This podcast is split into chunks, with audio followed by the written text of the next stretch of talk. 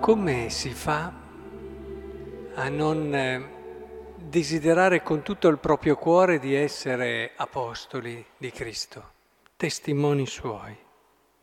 Come si fa a non desiderare di vivere quell'esperienza così ricca, così vera, così profonda che ti porta a testimoniarlo? Il Vangelo è molto bello perché ci cala all'interno di quella relazione unica, speciale che c'è tra Gesù e suo Padre. Prima di tutto lui sa, mi hai amato prima della creazione del mondo.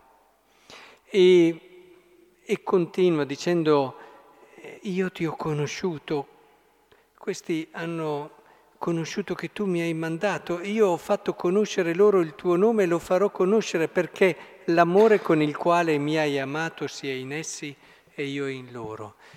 Ma è, è bellissimo. Il testimone maturo, perché sappiamo, ahimè, che tante volte dietro anche a una grossa attività di testimonianza non c'è sempre questa maturità e ci sono un ricercare cose che non sono proprio in linea con la purezza di quello che deve essere lo stile evangelico, ma quando lo si vive bene, quando lo si vive bene, avere un amore che tu hai conosciuto e che non puoi trattenere per te. Avere una vita così piena di un amore di cui sei consapevole, perché lo possiamo dire anche noi, ci hai amato prima della creazione del mondo. Lo possiamo dire anche noi, perché prima della creazione del mondo noi nel suo cuore c'eravamo. E possiamo dirlo anche noi se viviamo il Vangelo, se diamo spazio all'ascolto e alla ricchezza della preghiera, se davvero ci impegniamo nel vivere il Vangelo con la legge di Dio e tutto, arriviamo pian piano a conoscerlo e conoscendolo scopriamo che questo è il più grande tesoro che una persona possa mai vivere nella sua vita. È il più grande tesoro.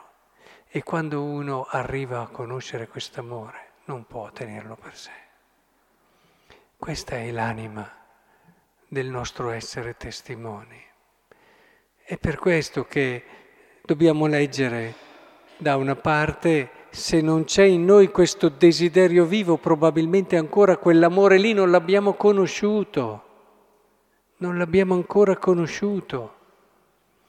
Se non c'è questo eh, andare come andava Paolo, l'abbiamo ascoltato nella sua nella prima lettura, mette al servizio le sue qualità, il suo ingegno anche nel mettere contro farisei, sadducei, Insomma, rischia la pelle però, eh, tanto che eh, per rischio temendo che Paolo venisse linciato da quelli e non trascuriamolo.